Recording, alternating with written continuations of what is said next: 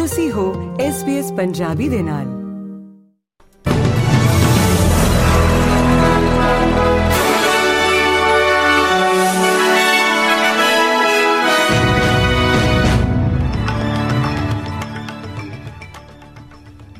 SBS ਦੇ news desk ਤੋਂ ਮੈਂ ਜਸਮੀਤ ਕੌਰ ਆਪ ਸਭ ਦਾ ਸਵਾਗਤ ਕਰਦੀ ਹਾਂ ਜੀ ਅੱਜ ਦੀਆਂ ਮੁੱਖ ਖਬਰਾਂ ਇਸ ਪ੍ਰਕਾਰ ਹਨ ਪ੍ਰਧਾਨ ਮੰਤਰੀ ਐਂਥਨੀ ਐਲਬਨੀਜ਼ ਨੇ ਥੈਲਿਡੋਮਾਈਡ ਤੋਂ ਬਚਣ ਵਾਲੇ ਅਤੇ ਉਹਨਾਂ ਦੇ ਪਰਿਵਾਰਾਂ ਤੋਂ ਰਸਮੀ ਮਾਫੀ ਮੰਗੀ।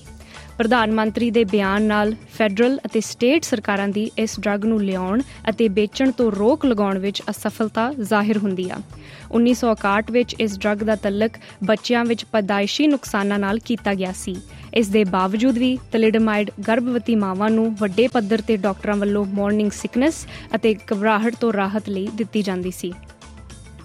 ਇਜ਼ਰਾਈਲ ਦੀ ਹਮਾਸ ਨਾਲ ਅਸਥਾਈ ਜੰਗਬੰਦੀ ਸਮਝੌਤੇ ਤਹਿਤ ਇਜ਼ਰਾਈਲ ਵੱਲੋਂ 30 ਕੈਦੀਆਂ ਨੂੰ ਰਿਹਾ ਕਰ ਦਿੱਤਾ ਗਿਆ ਹੈ। ਮੰਨਿਆ ਜਾ ਰਿਹਾ ਹੈ ਕਿ ਰਿਹਾ ਕੀਤੇ ਕੈਦੀਆਂ ਵਿੱਚ 15 ਔਰਤਾਂ ਅਤੇ 15 ਮਰਦ ਹਨ। ਇਸ ਦੇ ਬਦਲੇ ਹਮਾਸ ਨੇ 12 ਹੋਰ ਬੰਦਕਾਂ ਨੂੰ ਆਜ਼ਾਦ ਕਰਕੇ ਰੈੱਡ ਕਰਾਸ ਹਵਾਲੇ ਕੀਤਾ ਹੈ, ਜਿਸ ਵਿੱਚ 10 ਇਜ਼ਰਾਈਲੀ ਅਤੇ 2 ਵਿਦੇਸ਼ੀ ਨਾਗਰਿਕ ਹਨ।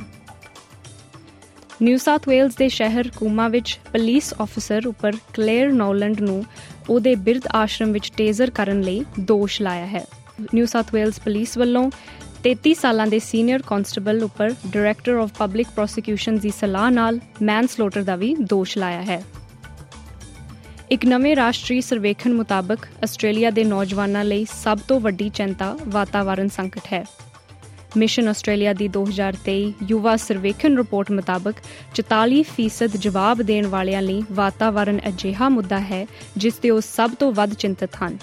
ਰਿਪੋਰਟ ਮੁਤਾਬਕ ਹੋਰਨਾਂ ਮੁੱਦੇ ਜਿਵੇਂ ਕਿ ਘਰਾਂ ਦੀ ਕਿਫਾਇਤੀ ਅਤੇ ਮਾਨਸਿਕ ਤੰਦਰੁਸਤੀ ਤੋਂ ਵੀ ਵੱਧ ਚਿੰਤਾ ਵਾਤਾਵਰਣ ਦੇ ਮੁੱਦੇ ਤੇ ਕੀਤੀ ਜਾਂਦੀ ਹੈ।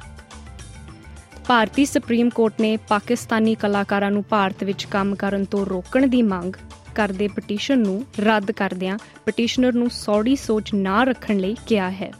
ਇਹ ਪਟੀਸ਼ਨ ਅਨਵਰ ਕੁਰੇਸ਼ੀ ਨੇ ਦਾਇਰ ਕੀਤੀ ਸੀ, ਜਿਸ ਨੂੰ ਅੱਜ ਜਸਟਿਸ ਸੰਜੀਵ ਖੰਨਾ ਅਤੇ ਐਸਵੀਐਨ ਪੱਟੀ ਦੇ ਬੈਂਚ ਨੇ ਖਾਰਜ ਕਰ ਦਿੱਤਾ ਹੈ। ਇਹ ਸੀ ਅੱਜ ਦੀਆਂ ਖਬਰਾਂ। ਸੁਣਦੇ ਰਹੋ SBS ਪੰਜਾਬੀ।